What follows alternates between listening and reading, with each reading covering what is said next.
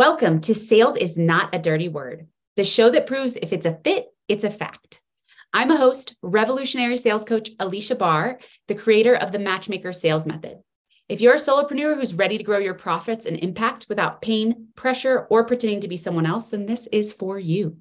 This episode is about how to make your leads so hot that you're just taking orders with Kaye Putnam. Kaye is a psychology driven brand strategist for entrepreneurs.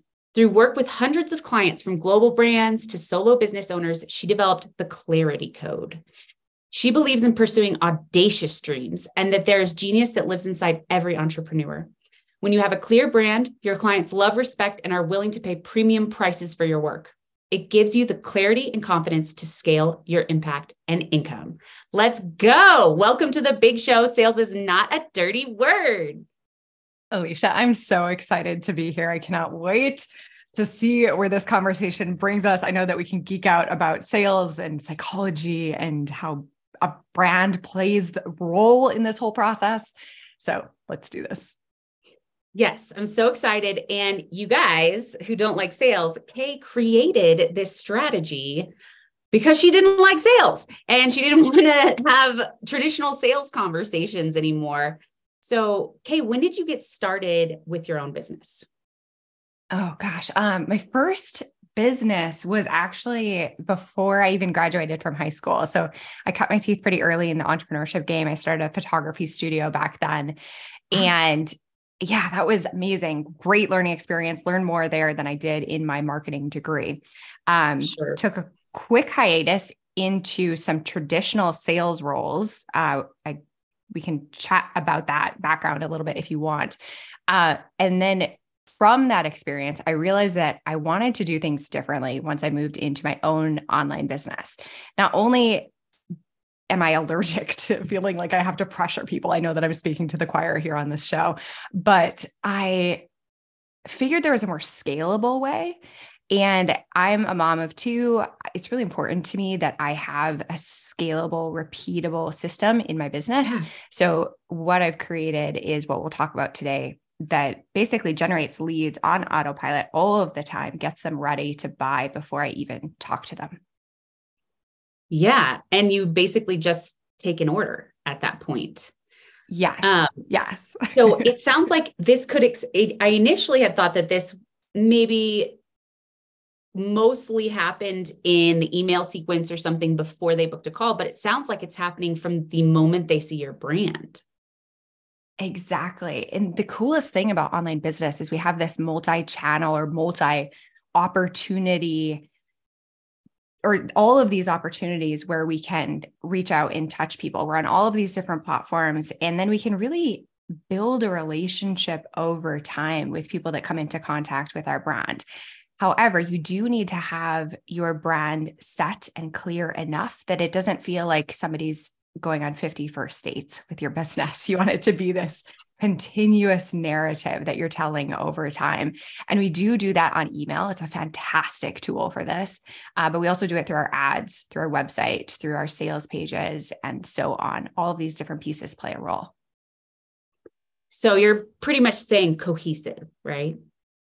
Yes, yes, cohesive. And this was it sounds so unsexy, right? It's like, okay, I just need to have something decided. And that, yes, that is a piece of it.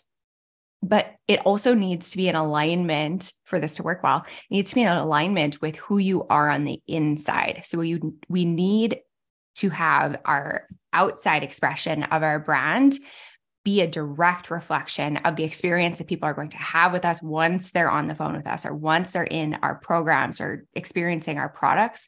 Because if we don't, then it again, we, we feel like we're starting over at that point because people don't have that congruency throughout this whole whole story or this whole um, just body of work or experience that they're building with us as a brand.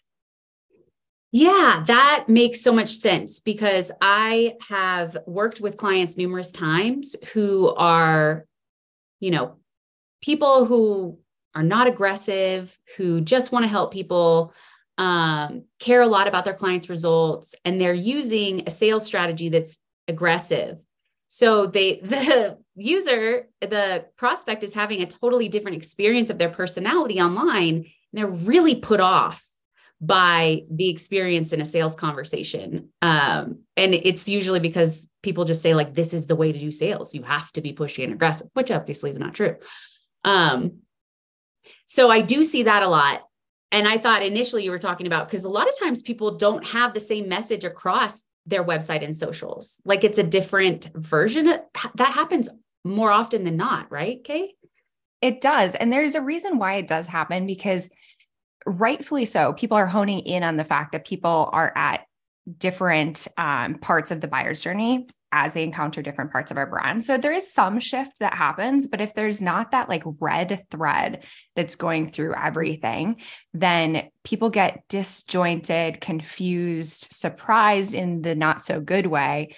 And I like to say that confusion kills sales. So as soon as we step away from our core truth and try to be something that we're not, we're like modeling what's successful.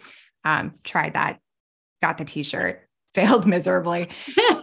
and I, I, forget where I was going with this, but we need to we need to first identify who we are, how we want to serve, what our core beliefs are as a brand, and then decide how we're going to express that in all of the different places where we show up. That's where the magic happens. Yeah. So you're saying, like, for example, if my focus is solopreneurs, I need to be talking about that on all the channels, or I might get somebody who's like at corporate and confused why yes I don't work yes. with them. And it goes even deeper than that. This is going to get super mad about. let me let me share an exercise that I love to do with my clients because I think it'll help make this more mm-hmm. clear. Um, I like to do what I call a 10 truths exercise.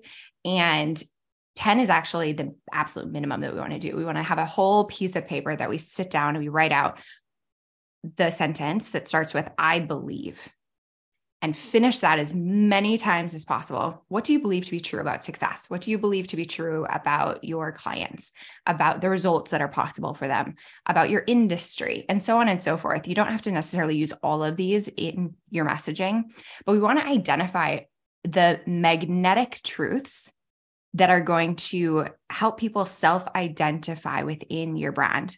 I know that sounds meta, but if you think about it, we choose our friends in the same way. So when we hear a friend that has like really strong convictions, values that we resonate with, with we're like, oh, I like this person. I'm going to stick around and see what, what, um, what can happen here like what, what kind of relationship can develop. But if that same friend then completely switched her story and was conveying completely different values and different uh, personality traits we'd be like okay this person there's something off about this person. It's just it's not congruent. It's not lining up something's weird, I'm just going to go and you know protect myself.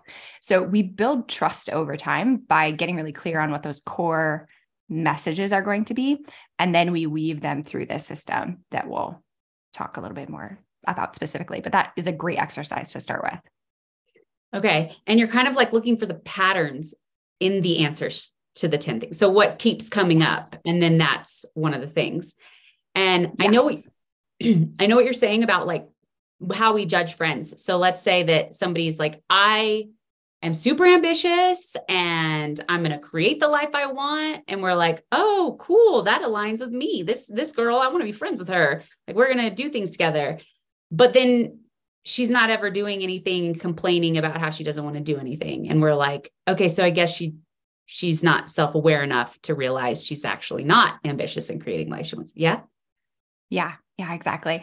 I have a quick story. I don't know if it's super exciting, but we used to live in Naples, Italy, and I overheard this conversation on the playground that these two other mothers were having. And their conversation went something like, Oh my gosh, I'm so glad that we live on the American military base here in Italy because living here is so hard, so challenging. I never want to leave the base. I just want to stay here in this like little like safe little pocket.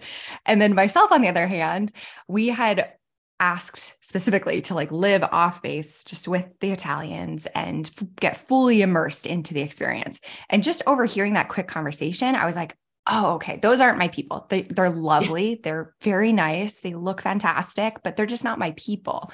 So we need to have like we need to go first in a lot of ways. I think I'm diverting a little bit from your original question. So I apologize. My yeah. ADH brain is going crazy here. Um, but by sharing content and by sharing brand experiences that continually let people kind of like overhear our values, people can have that same experience or like, oh, that that's not my person. I'm not going to get the results that I want with them, or that is my person. And if ever we divert from that, we create that experience that you talked about where people are like, eh, it's just it's not it's not adding up like our our brains are very very adept at uh, identifying patterns and when things don't feel congruent they don't feel trustworthy anymore. Yeah it's sketchy. Yeah. You're like i can't trust this person.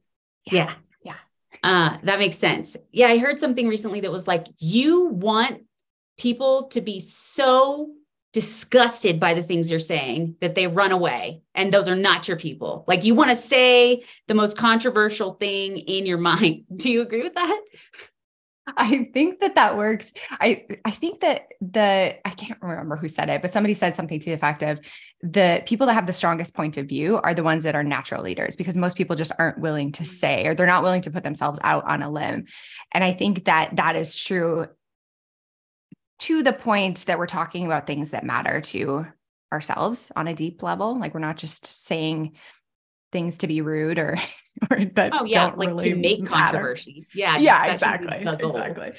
Uh, another way that we can identify some of these beliefs or statements if you if it's hard to generate them yourself uh, is to use a tool called brand archetypes. So brand archetypes point us to these patterns that show up in brands again and again. And actually show up across cultures different applications like uh, literature and movies and the aisles of your grocery store when you're looking at other brands. And each of these 12 different archetypes stand for a different set of values. So, for mm-hmm. example, the explorer really values freedom and individuality and departing from the norm and doing things their own way, versus the maverick the maverick is the one who is willing to burn everything to the ground so that they can rebuild something that's better. So when we're talking about like those super controversial statements, I often think of the maverick brand. So if you aren't a maverick brand, maybe we want to like communicate some of those things with more tact or mm. just think about what we're communicating to make sure that it is truly something that's core to our brand and we're not just trying to stir the pot for for that sake. That is a very important distinction. Um, so you have these patterns in your brand and you as a human, essentially, um, yeah. that you stand for. And how do you implement them? Yes. Okay. So this was the one of the biggest breakthroughs. First biggest breakthrough was discovering brand archetypes because I could finally answer the question, who am I really and how do I express that? So archetypes are amazing starting place. But once you know kind of what you stand for, you know what some of these key messages are going to be and you want to do what we talked about in the intro, like warm people up to the point where it feels like you're just taking orders once you get on the phone with them. I've mm-hmm. identified that there's really only three systems that our brand needs to do. And if you're not doing the first two systems before you get to the selling part, the mm-hmm. selling part feels really hard. So it's important to mm-hmm. know what those first two are. So I call this my brand gravity system. I like to think about brands almost as like having a gravitational pull. And people will come into your orbit, they'll stick around. If your gravitational pull isn't strong enough or if they don't resonate enough, then they'll just leave. And that's fine, like you said. Um, but the more clear we get on our brand, this the better we are at getting people to stick around. And the way that we build this and we increase our gravitational pull is through this th- these three systems. First one is attract. Second one is nurture. And then the third one is either serve or sell, depending on which version of that language appeals to you more. So, attract is getting the attention of brand new people who've never heard of you. So, we can do this through ads, we can do this through showing up on other people's audiences in front of other people's audiences, like I'm doing right now. Uh, mm-hmm. We can do this by um, networking. There's a whole bunch of different strategies, but really only need to choose one that we're most excited about uh, that puts us in front of new audiences. And then we can use some of those key messages, those key belief statements paired with the outcome, the transformation that we can provide mm-hmm. to people. And that'll attract our people to our world, but they're not ready to buy yet. They're just kind of like mildly interested, even if they do raise their hand and they're like, hey, yeah, tell me more. Um, Wait, yes, can we go ahead? An example first, Kaye, of what yes. you're saying? Yes. Okay. So my favorite attract system is to run ads to a lead magnet. And yeah. anybody that's in online business, they're like, oh, yawn. like, of course. But I've identified a lead magnet that works exceptionally well for my brand. And once you find something that really jives with your personality, your um, your way, or it's just like the market is responding, you can actually take and run with that for years. I've had my brand archetype quiz, which is the lead generation and lead generator tool that I talked about for years and years, and it continues to be my top performer. But simply running those ads to brand new cold audiences every single day of the year and seeing who resonates with this idea that business should be more human and that we should all do it in our own way is how I invite people into my world. So that's my chosen strategy, but it's not going to be everybody's. Does that make sense? Yes. But you said you connect it to the end result. So it's like be your yes. uh, own individual and you'll be more successful is like exactly. Yes, okay. exactly. So we're baking both of those messages into that first like attention grabbing message that you're going to put out in front of cold audiences again and again and again. Okay. So it's like have a custom sales strategy and win more sales. Yes. So combining the two. Okay. Yes. Okay. Yes, then exactly. when they're like, ooh, I'm interested in this idea and I would like it. Mm-hmm. Then then we move into phase two, which is nurture. And nurture for me often does happen on my email list. I know lots of other people have their nurturing strategy happening on social media, through a podcast. Like there's different ways that we can do this. But the beautiful part about the nurture sequence or the nurture strategy is that we actually start to, forgive the language, indoctrinate people into our brand into mm-hmm. the way that we help people. And we do this in advance for a couple reasons. First of all, selling things online is a relatively low trust environment. People can say anything. So it does mm-hmm. typically take some time, multiple touch points. We've all heard the stats about how many touch points. I think it's seven or 13, whatever it is. We need to have some time to build that know, like, and trust factor. Um, it also gives us the opportunity to tell our story. So once we know what our brand stands for, then we need some time to be able to communicate that. So we can do that like over a drip email sequence, those kinds of things. And then the, another layer that needs to happen during this nurture sequence is we need to start to convey our expertise and our credibility. And we can do that by sharing our own self as a case study. We can share our clients as a case study, testimonials that we've received, etc. Um, and all of that happens over time. And this changes for me. So forgive the forgive the nuance, but I don't love to invite people onto a sales call with me until they've been in my world for at least two or three weeks. So yeah. I don't ask people to get onto that next step until they've spent some time going through this nurturing process so they mm-hmm. can have that self awareness of, yes, Kaye is the brand strategist for me. I want to work with her. I would love for her to mentor me versus me getting on a sales call and they're like, okay, sell me. Like, what exactly do you do? Uh, Why so does it cost so much? you're talking about education too. If you have to educate yeah. and sell on a call, it's not happening. Mm-hmm. Mm-hmm. Yeah. Yeah. Yeah, exactly. So- I was just, I was going to acknowledge like this isn't rocket science, especially for people that have been in online business or have been in online marketing. The key awareness for me was, and for a lot of my clients, is that we tend to prefer. Sorry, Alicia, let me back up one more time. Let me close a loop and then come back to that thought. Um, okay. So we have attract is the first phase.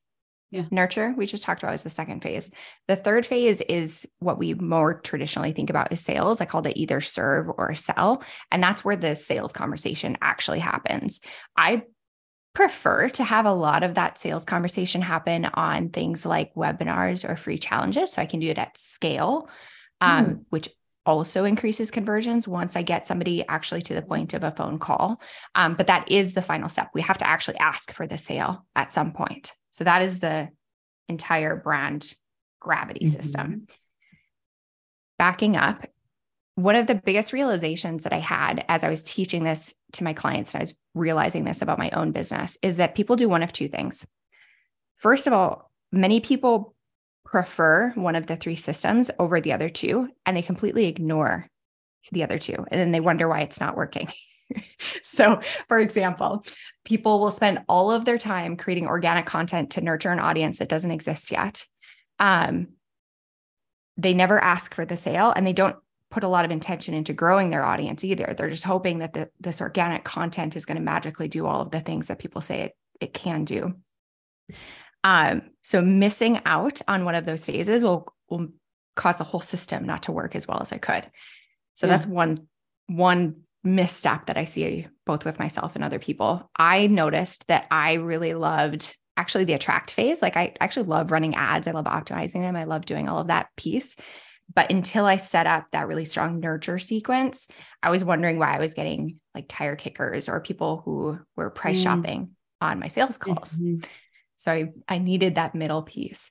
Um, the second big mistake that I see is that people overcomplicate this. They have seven different subsystems underneath each of these three phases. So, like attract, they're running ads, they're doing um, summits, they're doing podcast interviews, they're doing in-person networking, et cetera, et cetera. And then nurturing, they're on like every single platform, TikTok and podcasts and social media and email list yeah. and all the things and then they don't have a strong sales mechanism either. Like they haven't established either a like a sales webinar that works a sales page that works or they haven't spent time actually talking to people on the phone. So they're just throwing a whole bunch of spaghetti at the wall instead of focusing on finding one in each of those three that works for them. That is a really good insight that a lot of people struggle with. And i think a lot of times people don't know how long they're supposed to try the one and see if it works for them? And like, when is it like shiny object syndrome? Or I've given this a fair shot and it's not the one for me. Yes, yes. And unfortunately, I don't know of like a hard and fast rule. I'd love to know how you advise your clients on this, Alicia. But to me, it's you try it, like you plan it, you execute it, you do it at least through, I don't know. I'm, I'm imagining like a um a challenge, for example, like you're going to run a free mm-hmm. challenge, you do the whole thing and then recap the results and see what the conversion rate looks like. But the key to that is you need data, right? So, like, we're all learning as we go, we're getting better as we go. And I don't know. I think I make a lot of decisions like this more intuitively than a lot of people. I'm asking myself, like, of all of the strategies that I could use for Attract, which one brings me the most joy? Which one just sounds like the most fun, brings me the most energy? I'm going to focus on getting really good at that, even if I don't see results right away. So that's how I do it. How do you think about it, Alicia? I love that. Um, I think that looking into yourself about what you would enjoy doing is crucial to the success of it. If you're doing something that you feel like you should do that you hate, I see this a lot with live launches. They're like, this is the most horrible thing I've ever done, but I'm doing it because people say it works. That is a bad sign. I would agree. Um, and then I would say, do it. You would need to do it for at least 60 days if it's something that's more constant, like organic, uh, if it's something like a challenge, I would say at least three times. If by the third time and you refined something each time, the webinar too, I would say that's just not your thing. Uh, yes. But the cardinal rule would be like, are you enjoying yourself or are you hating it every moment? Mm-hmm. Yes. Because we all have genius. Like you said, my intro, like we all have gifts for communicating in a specific way. So find the one that's most in alignment with whatever you like to do most when you were seven years old. I freaking loved like art and design. And there's something magical to me about designing, even just like ad graphics or webinar slides. It's totally nerdy. I know that it is. But there's pieces of it that my seven year old self just like giggles that I get to do this as a job. So those are good indicators that it's a good strategy for me to continue to optimize man, you were like, that's the exact opposite of me.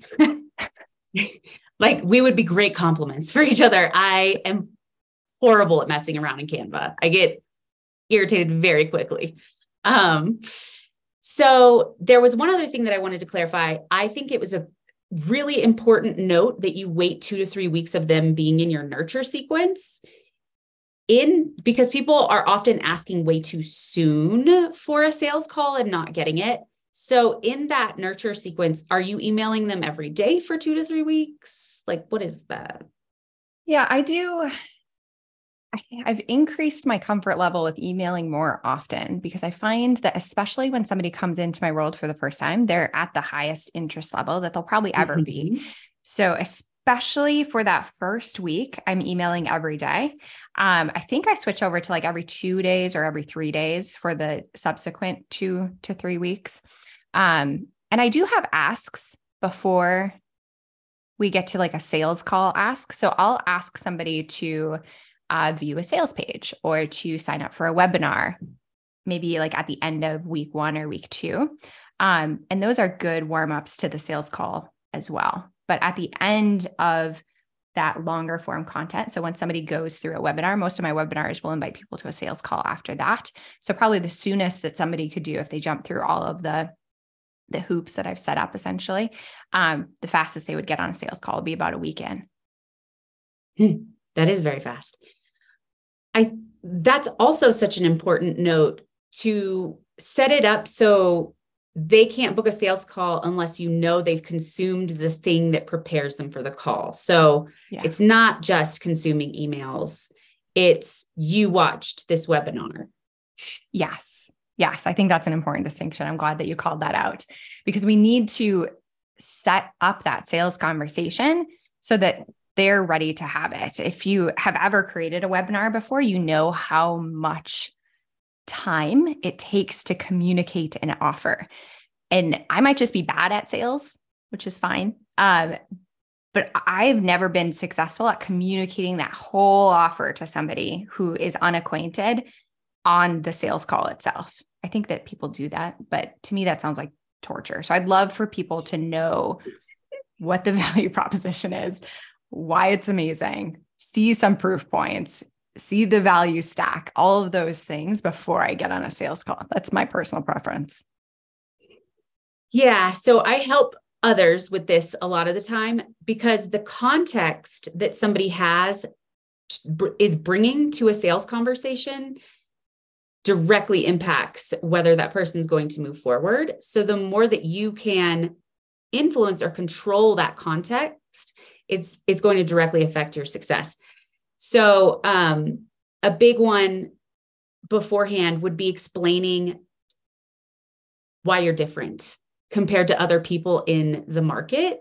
That is a piece of information I found consistently makes the sales call much easier because if they understand what you're saying about the problem with the other solutions and how you approach it differently and like your approach better, that's already a lot less education that you have to do in the sales conversation. And they've already said, okay, I like what you're doing. Cool. Yes. Um, yes. Yeah. And then some and kind I of know, price. Do you yeah, yeah. Price, yes, absolutely. Price anchoring for sure. If not giving them the actual price before they get on the sales call, whether that's on the webinar or the sales page. I know that's not everybody's cup of tea. Um, another thing that I find crucial, and I know that you'll agree with this because we had a conversation about sales on my podcast recently, is telling people who the offer is for or like what the what some of the different avatars look like for a particular offer. I find that people self-select based on that. And I end up with really great quality conversations when people know that in advance. Yeah. So that is something I also suggest because it directly aligns with the whole matchmaking are we a fit. So usually beforehand, it's like this is who is a fit and this is who is not a fit. If you are looking for done for you, this is not a fit. if exactly. you need results in 60 days, this is not a fit. It's going to take six months. You know, um, so those things ahead of time, being so upfront about it really, really helps you get somebody on the phone who's like, well, I don't understand. You know, just do it for me, which is one of the biggest things that people deal with getting pushback on. Um, so, yes. and there are solutions around that, but it, generally just tell them don't even come to the call. exactly. Exactly. In my world, the the thing like that is why won't you just design my logo? Like why do we have to talk about brand strategy or or tr- what my truth is or what my beliefs are if I didn't do a good job of indoctrinating and nurturing that person and be like, just give me a logo design. be like, no, I don't do that. So that would be yeah. a very short conversation if we didn't build up that entire context beforehand. Yeah. Yes. Awesome, Kaye. I think this is a great stopping point for us. Um, basically, to recap, finding the patterns in you and your brand that really represent who you are. So there's a congruent experience and defining that even further in a nurturing uh, sequence about education between you and the competition, who's a fit and who's not a fit, having a longer content piece, building up to this point with stories and proof and that kind of thing, and not asking for a sales call until you know they've consumed a specific amount or type of content. So I love that so much. Thanks again, Kaye, for making an appearance today as our guest. And can you tell everyone how they can find out more about you and how they can work with you? Absolutely. Thank you so much for having me. This was so fun. I would love to answer any questions that people have. You can find me all over the interwebs. I'm a good online marketer. So I'm at kayeputnam.com. If you're curious what your brand archetype is, uh, you can take the quiz right on my site. It's been taken over 200,000 times by entrepreneurs, which still blows my mind. Wow. And yeah, massive. Anyway, um, so start with the quiz. That's a fantastic place. I also have a YouTube channel, uh, my own podcast called The Brand Gravity Show, all fantastic places where you can learn more about what we talked about here on today's episode. All right, you guys definitely take that brand archetype quiz. It sounds like it gives you a lot of structure for how to construct your message moving forward, which is something that so many people deal with. Like, am I doing this correctly? Am I including elements that don't make sense? Um, so, this has been the Sales is Not a Dirty Word podcast, where we show you how to convert up to 80% of your sales meetings without pain, pitching, or pretending to be someone else. So, go grab my proven follow up templates that get response, even if you're being ghosted. Uh, and thank you all for listening. We'll see you next time.